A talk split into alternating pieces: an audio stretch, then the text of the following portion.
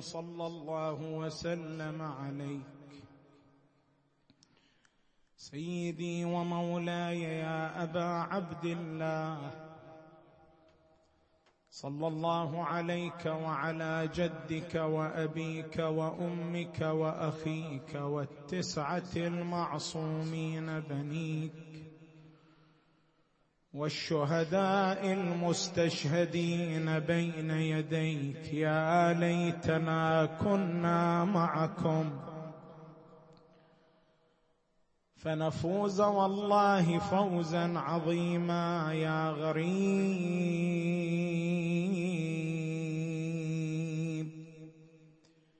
يا مظلوم كربلاء فتكة الدهر بالحسين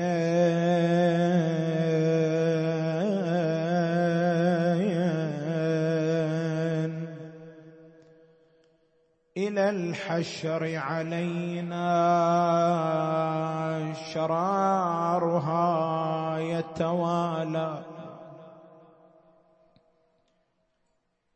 لك يا دهر مثلها.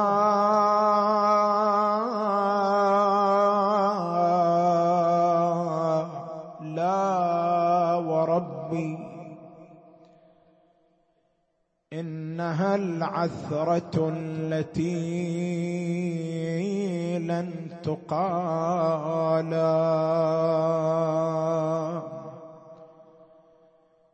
سيم فيها.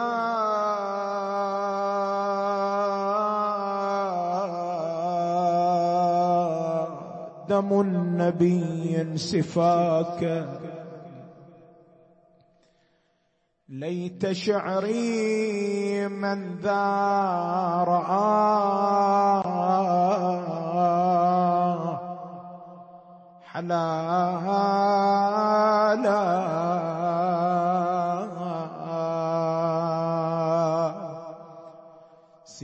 فيها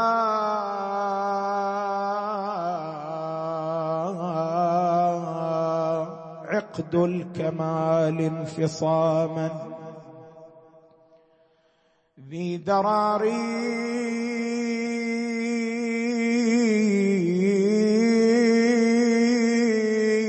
في الثرى تتلالى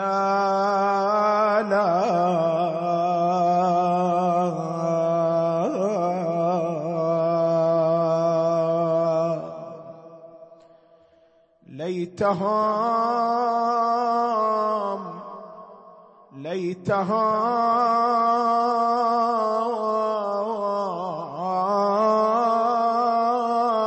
بعدما الوغى أكلته.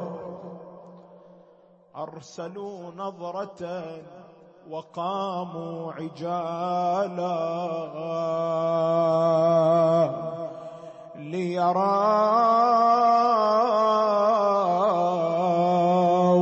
بعدهم كرائم عز.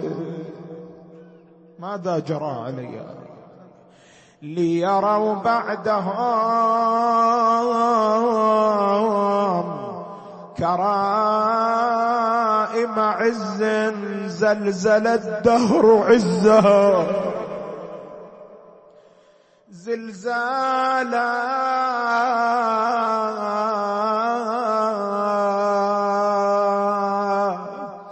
أصبحت والعدو أصبح يدعو. اسحب اليوم للسبا أذيالا ذهب المانعون عنك فقومي. واخلع العيز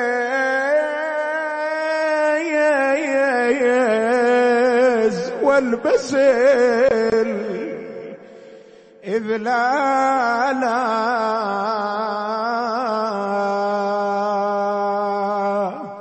أين من أنزلوا كباحة عز لا تراك العيون إلا خيالا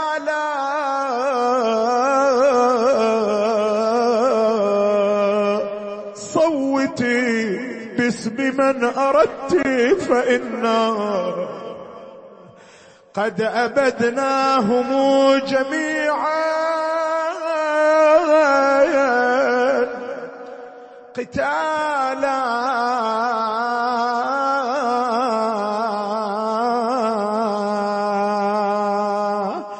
نادت بقيت محيرة واصفج بليدين بليدين بليدين بليدين. لا عباس يبرالي ولا حسين ولا حسين ولا حسين. يضربوني من ابكي وتهمل العين. وتبقى عبرتي بصدرتي كسار اي والله وتبقى عبرتي بصدري. بصدري.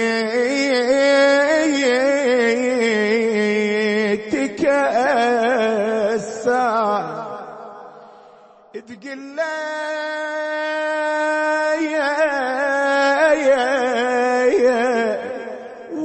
يا خويا لو غريبة ومشت وياك وياك وياك. ما حد كفو يذلها يا أبو علي.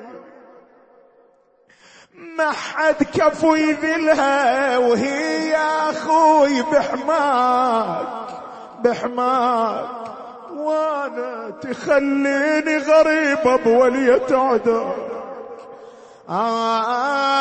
وأنا تخليني غريب غريب بويل يتعداك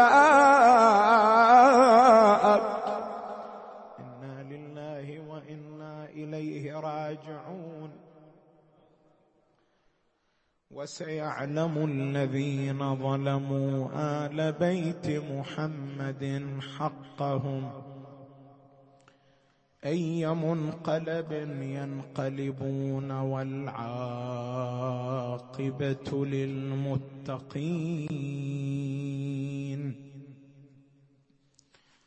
قال تعالى في كتابه الكريم بسم الله الرحمن الرحيم. هو الذي أنزل عليك الكتاب منه آيات محكمات هن أم الكتاب. وأخر متشابهات.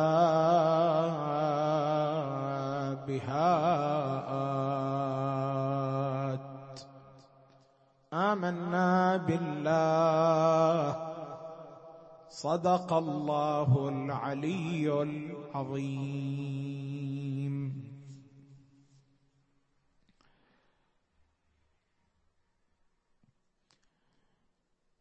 من جملة الاصطلاحات القرآنية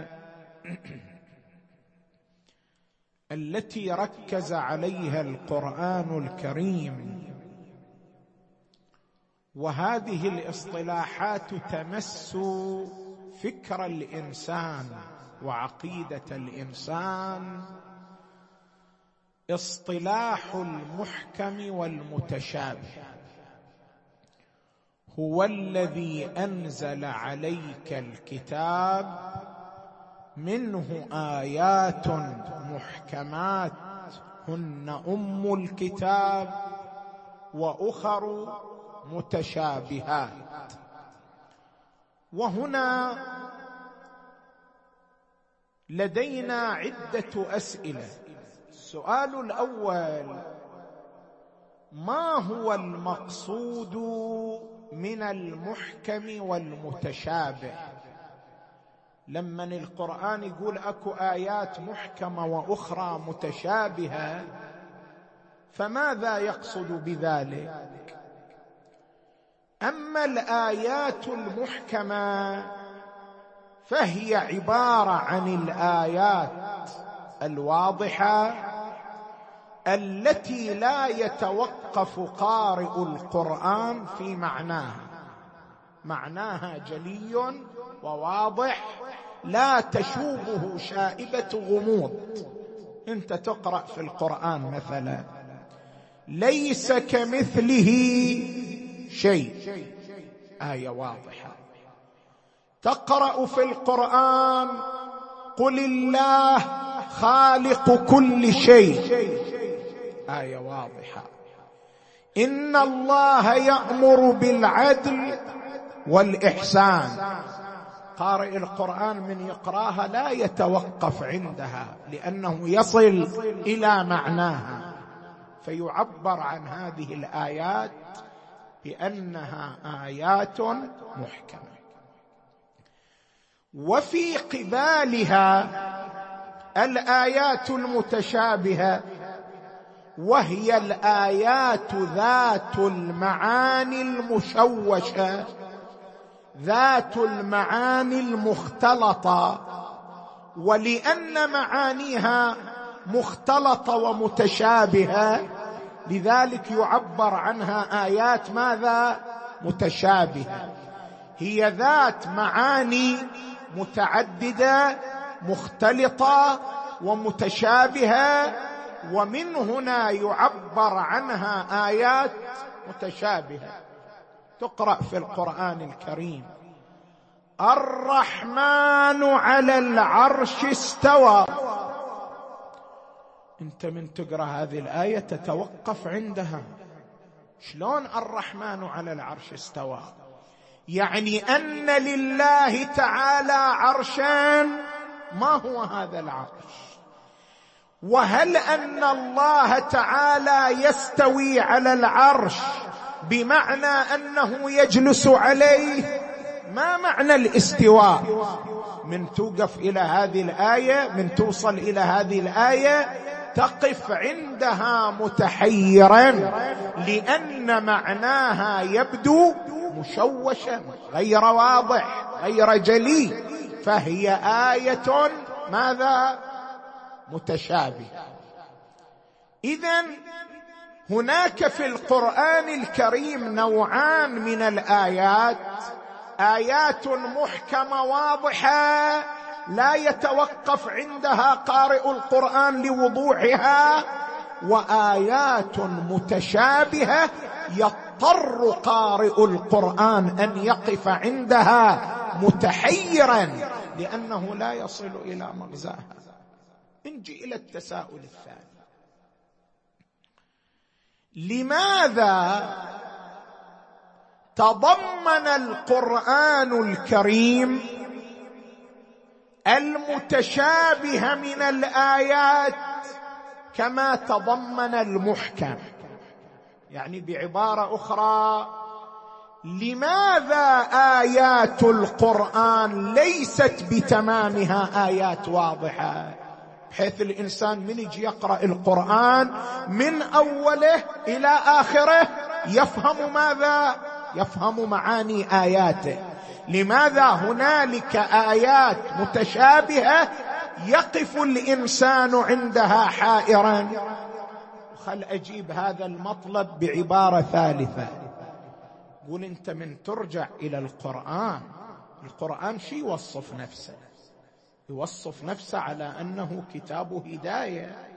ألف لام ميم. ذلك الكتاب لا ريب فيه هدى للمتقين. القران يوصف نفسه بأنه كتاب هداية. فإذا كان القرآن كتاب هداية فلماذا لم تات جميع آياته؟ ماذا؟ محكمة وواضحة ليكون هاديا. بل جاءت ضمنه آيات متشابهة توجب اللبس وتوجب الريب وعدم الوضوح جواب عن هذا التساؤل بأن تضمين القرآن آيات متشابهة له عدة أغراض. اشير منها إلى غرضين. الغرض الأول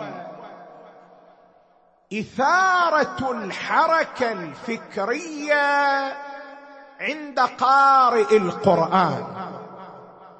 أنت الآن من تجي تقرأ القرآن شلون الله يريد من عندك تقرأ القرآن؟ كيفما كان تقرأ القرآن أو أن الله يريد منك مستوى معين من القراءة. شوف القرآن شو يقول؟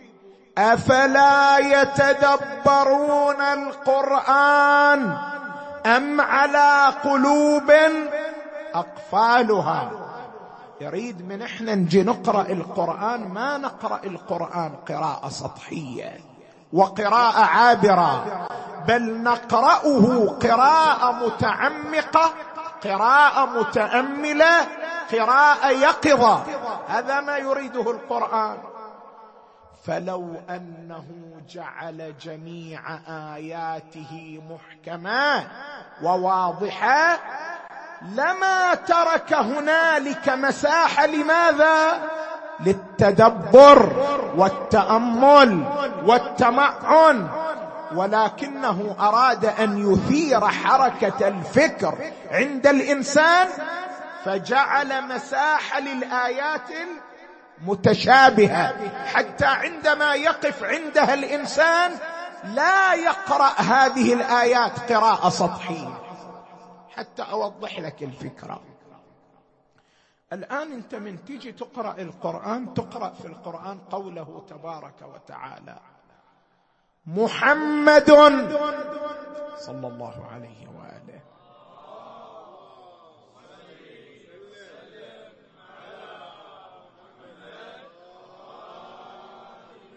محمد رسول الله والذين معه. أشداء على الكفار رحماء بينهم. أنت من تجي تقرأ هذه الآية وتقرأها قراءة سطحية شنو ذهنك يقول؟ يقول والله أنا شلون أتوقف في فلان وفلان وفلان من صحابة النبي صلى الله عليه وآله وهذا القرآن يمدحهم ويثني عليهم. محمد رسول الله والذين معه أشداء على الكفار رحماء بينهم. قرآن مدحهم أو ذمهم. مدحهم. عجل ليش إحنا الشيعة نقول فلان؟ لا فاسق فلان عادل. فلان من الصحابة عندنا مقدس. فلان نتوقف فيه. لماذا؟ والقرآن ماذا؟ يمدحهم. نقول تصور المدح هنا من الآية القرآنية نتج عن القراءة السطحية للقرآن. لكن لما نقرأ القرآن قراءة متأملة. قراءة المتأمل المتدبر المتمعن. سنكتشف معنى آخر للآية المباركة. شلون؟ لأن إحنا من نجي نقرأ القرآن نقرأ في القرآن قوله تبارك وتعالى من المدينة مردوا على النفاق. لا تعلمهم. نحن نعلمهم. طبعا لا تعلمهم يعني بالعلم الاستقلالي لا بتعليم الله وإلا هو يعلمهم. وقد علم حذيفة أسماءهم أسماء المنافقين واحدا واحدا. وكان حذيفة يعرف أسماء المنافقين. ولذلك كانوا يخافون من حذيفة لأن النبي قد علمه بأسمائهم واحدا واحدا. اذا لا تعلمهم نحن نعلمهم يعني بالعلم الذاتي بالعلم الاستقلالي. وإلا النبي يعلمهم بتعليم الله. زين. أنت من تجي تقرأ هذه الآية مردوا على النفاق لا تعلمهم نحن نعلمهم. تكتشف أن ممن كانوا أن من كانوا مع النبي هل كان جميعهم أشداء على الكفار رحماء بينهم أم كان منهم من هو كافر ويظهر الإيمان والإسلام وهم المنافقون. واضح أن هذه الآية تصرح بأن بعض من كانوا مع النبي كانوا ماذا؟ شنو؟ منافقين. اذا شلون تلك الآية؟ محمد رسول الله والذين معه شلون استفدنا منها أن جميعهم ممدوحون؟ هذا حصل نتيجة اللبس بسبب القراءة السطحية العابرة. لأن من قرأنا الآية لم نتوقف عند كلمة معه. محمد رسول الله والذين معه. شنو مقصود من المعية؟ المعية الجسدية كمعيتك لي الآن ومعيتي لك. نحن في مكان واحد. لو المقصود من المعية المعية المعنوية.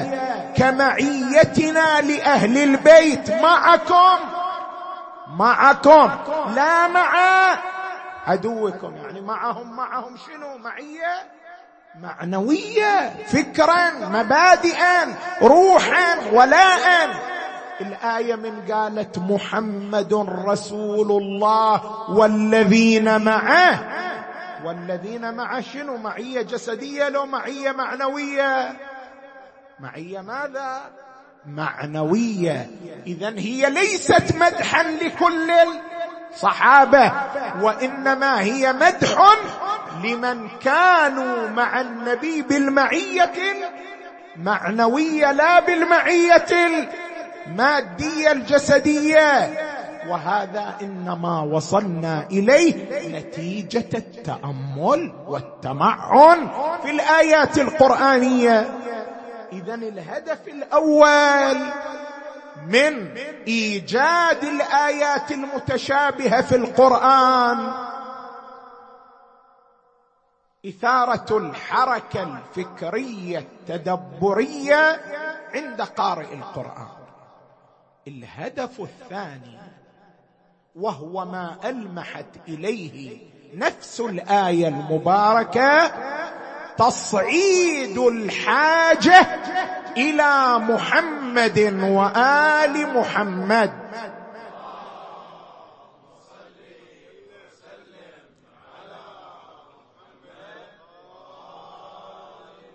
شوفوا إخواني لو كانت جميع آيات القرآن محكمة لتوهم الناس استغناءهم عن الرجوع لمن؟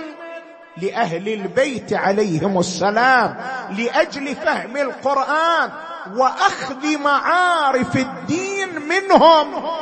لو كانت كل هالآيات محكمة وكل واحد يقرأ القرآن يفهم جميع معاني القرآن لتوهم الإنسان استغناءه عن أهل البيت.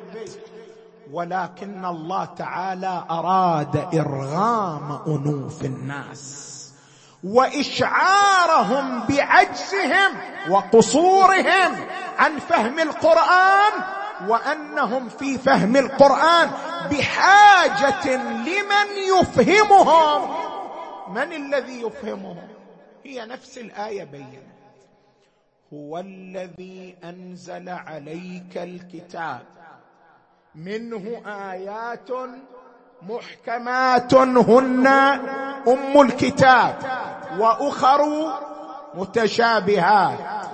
فأما الذين في قلوبهم زيغ فيتبعون ما تشابه منه ابتغاء الفتنة وابتغاء تأويله وما يعلم تأويله إلا الله والراسخون في العلم.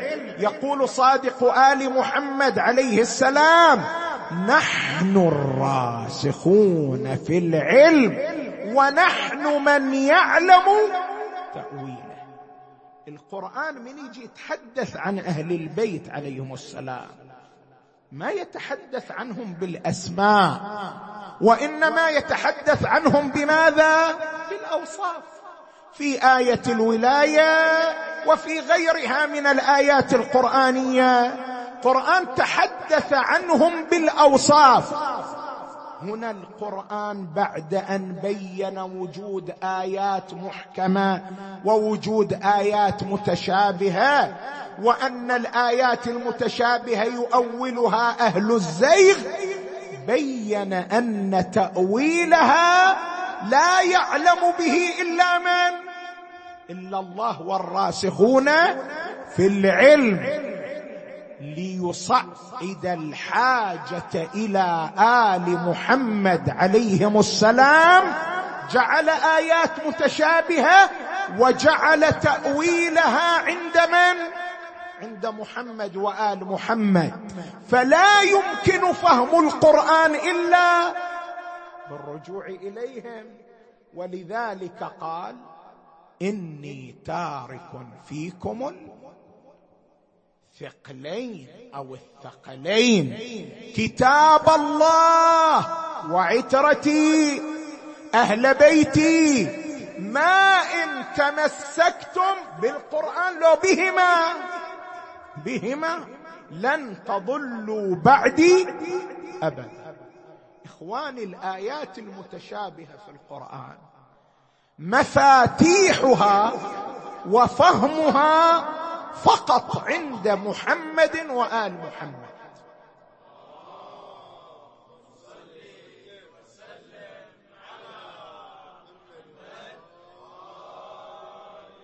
وعندما تطرق أبواب غيرهم لا يوصلونك إلى المراد والمقصود.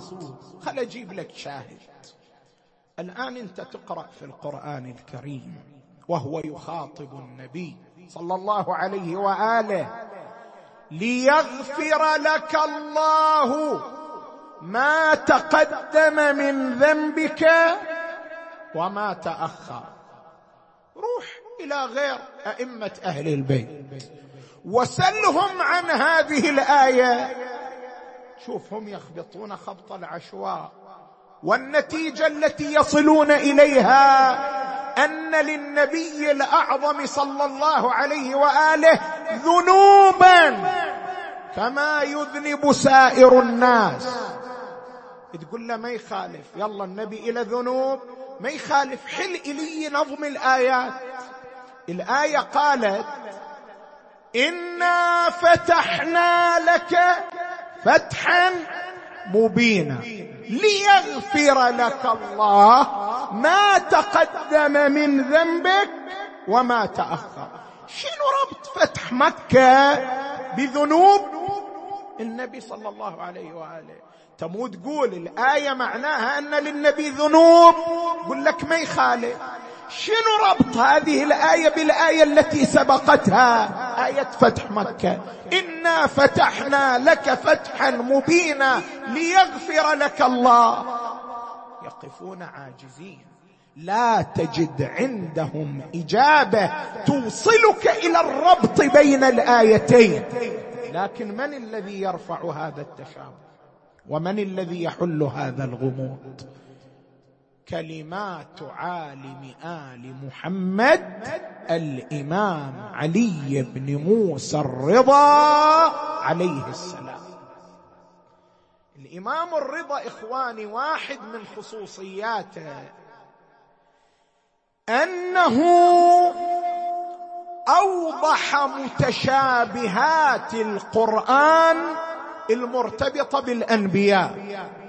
يعني أكثر إمام سلط الضوء على الآيات القرآنية المتشابهة المرتبطة بالأنبياء من الآدم إلى الخاتم صلى الله عليه وآله.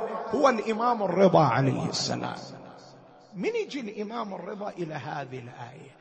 يبين لها الإمام معنى يقودك إلى إلى الحقيقة التي تذعن لها القلوب. شو يقول؟ يقول الإمام الرضا عليه السلام لم يكن أحد عند قريش أعظم ذنبا من رسول الله صلى الله عليه وآله. لماذا؟ إمام يقول لأنه جاءهم وهم يعبدون ثلاثمائة وستين صنما فدعاهم إلى التوحيد والإخلاص فكبر عليهم ذلك فعدوه مذنبا. صار عندهم النبي ماذا؟ مذنب أذنب في حقهم لأنهم يعبدون ثلاثمائة وستين صنما والنبي قال لهم كل هذه العبادة باطلة فعدوه مذنبا. فلما فتح الله له مكة وأسلم قسم منهم وأسلم بعضهم حين الفتح وأسلم بعض بعضهم بعد ذلك غفروا له ذنبه.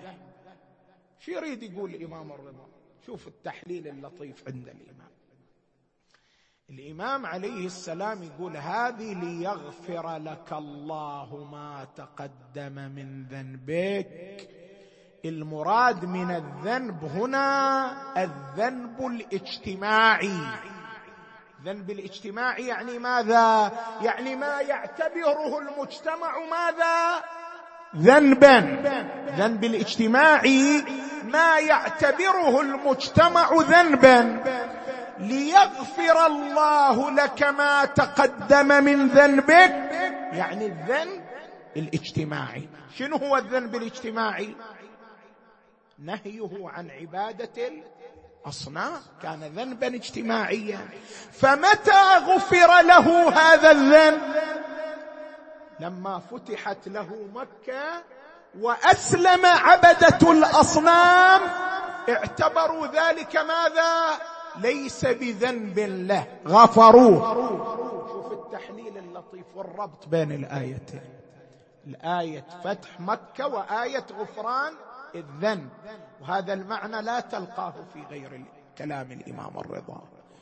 إنا فتحنا لك فتحا مبينا ليغفر لك الله ما تقدم من ذنبك. يعني من ذنبك عند قومك. ما تقدم من ذنبك عند قومك وما تأخر. ما تقدم عند الذين أسلموا حال الفتح. وما تأخر عند الذين أسلموا بعد الفتح. هذا البيان للآيات المتشابهة وهذا التحليل للآيات القرآنية لا يوجد في غير كلمات محمد وآل محمد. لذلك جعل الله الآيات المتشابهة ضمن القرآن ليصعد حاجة الناس إلى محمد وأهل بيته صلوات الله وسلامه عليهم. ومع ذلك فإن الأمة أعرضت عنهم وأدارت بظهرها لهم. والنصيب شنو كان؟ المصير شنو كان؟ المصير أن لما تروح تتجاوز دائرة محمد وآل محمد عليهم السلام تشوف أن المدارس الأخرى وقعت في مزالق الآيات المتشابهة. من تجي تقرأ صورة النبي في المدارس الأخرى عبس وتولى النبي. ليغفر لك الله ما تقدم من ذنبك وما تأخر. النبي مذنب وعنده ذنوب وهذه الذنوب صغائر وإلى آخره. وإذا تشوف صورة للنبي لا تليق بمقام النبوة بسبب الوقوع في مزالق الآيات المتشابهة. لأنهم أعرضوا عن معين آل محمد عليهم السلام. أداروا لهم بظهورهم ولم يأخذوا بعلومهم ومعارفهم. ولا ويا ليت الأمة قد اقتصرت على ذلك بل قتلت من قتلت منهم وشردت من شردت منهم. وبس هذا وسبت نساءهم. وطافت ببنات رسول الله من بلد إلى بلد. سمعت مني البارحة جاءوا بهن إلى بوابة قصر يزيد بن معاوية. وأوقفوهم إخواني على بوابة القصر ثلاث ساعات. تدروا ليش؟ أمر يزيد أن يجمع له الأشراف والوجهاء من أهل الشام. وجمعوهم في المجلس. ليش؟ حتى يؤلم قلوب بنات الرسالة. يعرفهم ذول بنات مخدرات. يعرفهم ذول بنات مدللات. لم يعرفن المجالس ولم يعرفن الرجال. فأراد أن يؤلمن يؤلم قلوبهن بإدخالهن إلى المجالس أمام مرأى الرجال الأجانب. وسمعت مني البارحة من الذي أمسك بحبل النساء؟ حبل الذي ربقت به النساء. محفز ابن ثعلبة أمسك بطرف الحبل. وجو وقف عند باب القصر حتى تفتح إلى البوابة. شنو قال؟ والله عبارة تشق على قلوب الشيعة. تجرح المشاعر. يعز علي أن أقولها على منبر سيد الشهداء. يعز علي أن أقولها على منبر سيد الشهداء. تدري شنو قال؟ قال أنا محفز بن ثعلبه جئت باللئام الكفر. الله أكبر.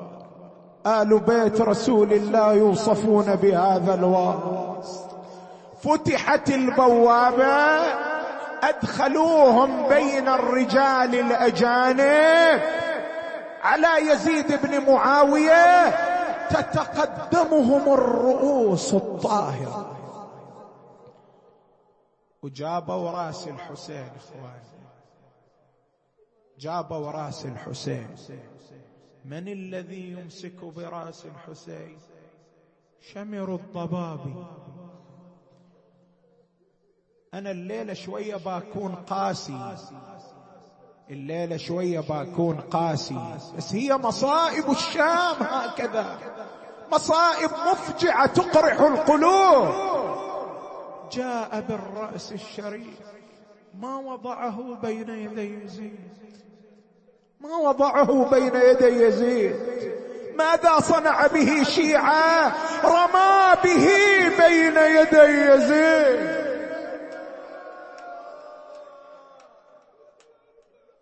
رمى برأس أبي عبد الله. واخذوا النساء.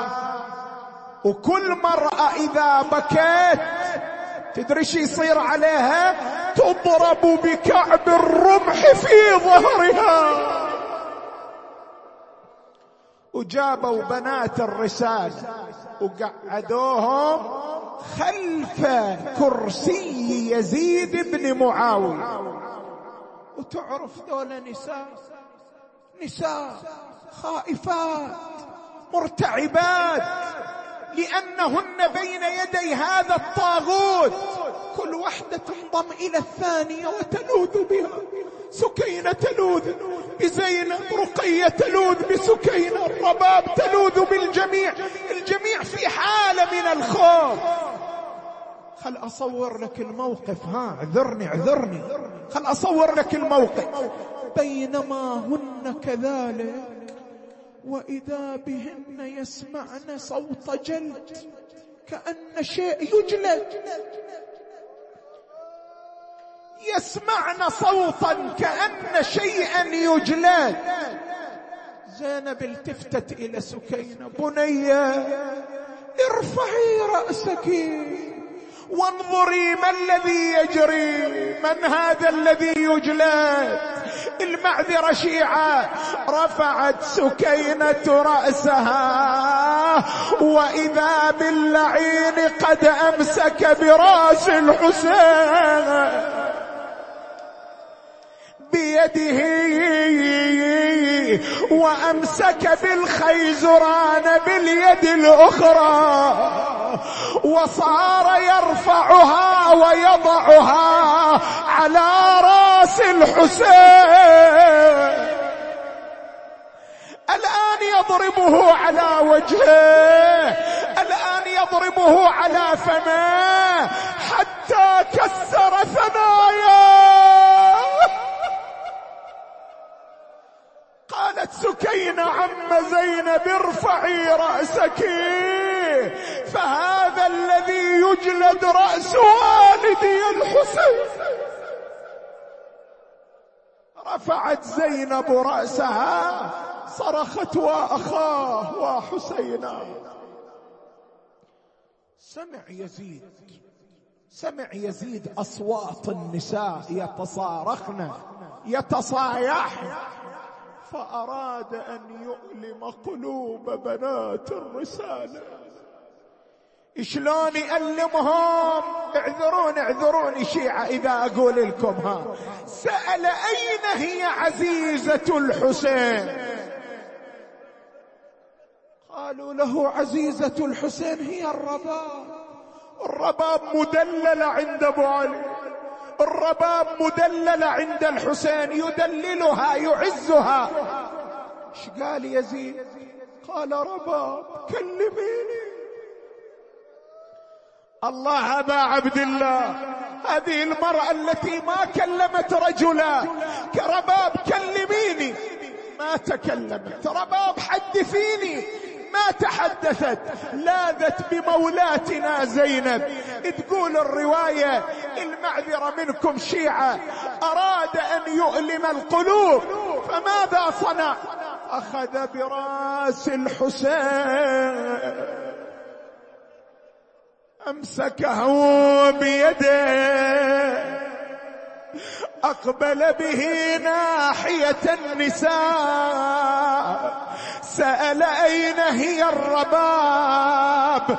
أشاروا عليها. أقبل نحوها. رباب لم لا تكلميني؟ طأطأت برأسها. لم تكلمه. ماذا صنع؟ أخذ الراس وضربها على رأسه. يا علي يا علي. رفعت رأسها وإذا بها ترى رأس الحسين أمام عينيها فصرخت وحسينا وحبيب قلبه. إخواني أألم قلوبكم أكثر. ما اكتفى اللعين بذلك. أخذ الرأس الشريف رماه على الأرض بين يدي الرباب وصار يطأ الرأس برجله فصرخت الرباب حسين حسين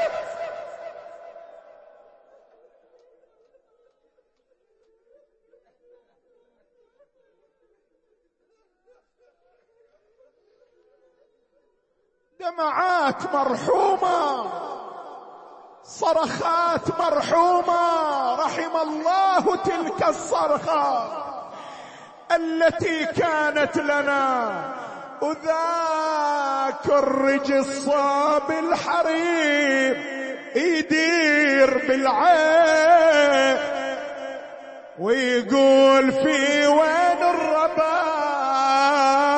عزيزة حسين نادي الحزن بيها ولاذت بالنساوي. وصوت نادى باسمها وعيت تجيب. قالوا إن كان تريد منها رد الجواب أقسم عليها براس ضن وداح يلبى شال الكريم وعاينه. اتلاوي القلب ذا. وظلت تنادي يا خلاق وش هالمصيبة راسك يا نور العين. شفته والدمع سار غصبا علي تنظر. عيني بهالحق غصبا عليك تشوفني. ما بين الرجال يا حسين مثلك في الخلق من وين أجيب؟ قالها يزيد الرجيس بطلي من نواعيك وحياة راس حسين حاجيني وحاجي شوف الزمان اشفعل بحسين وفعل بيه خلاه بالرمضة وجابك لسليب نادت خويا راسك حين شفته. شفته يا شفته وتلعب عصا يزيد على شفته. أنا ذاك الوقت خدي لطبته ورديت له بحرقة وندهته. شلت يمينك يا الضرب وأعظم ما يشجي الغيوم. تقبل من المؤسسين أعمالهم وسع في أرزاقهم. اشف مرضاهم ومرضانا. ومرضى المؤمنين والمؤمنات ومرضى الحاضرين سيما المنظورين وإلى موتى العلماء الأعلام وموتى المؤسسين والحاضرين والمؤمنين والمؤمنات نهدي للجميع ثواب الفاتحة تسبقها الصلوات.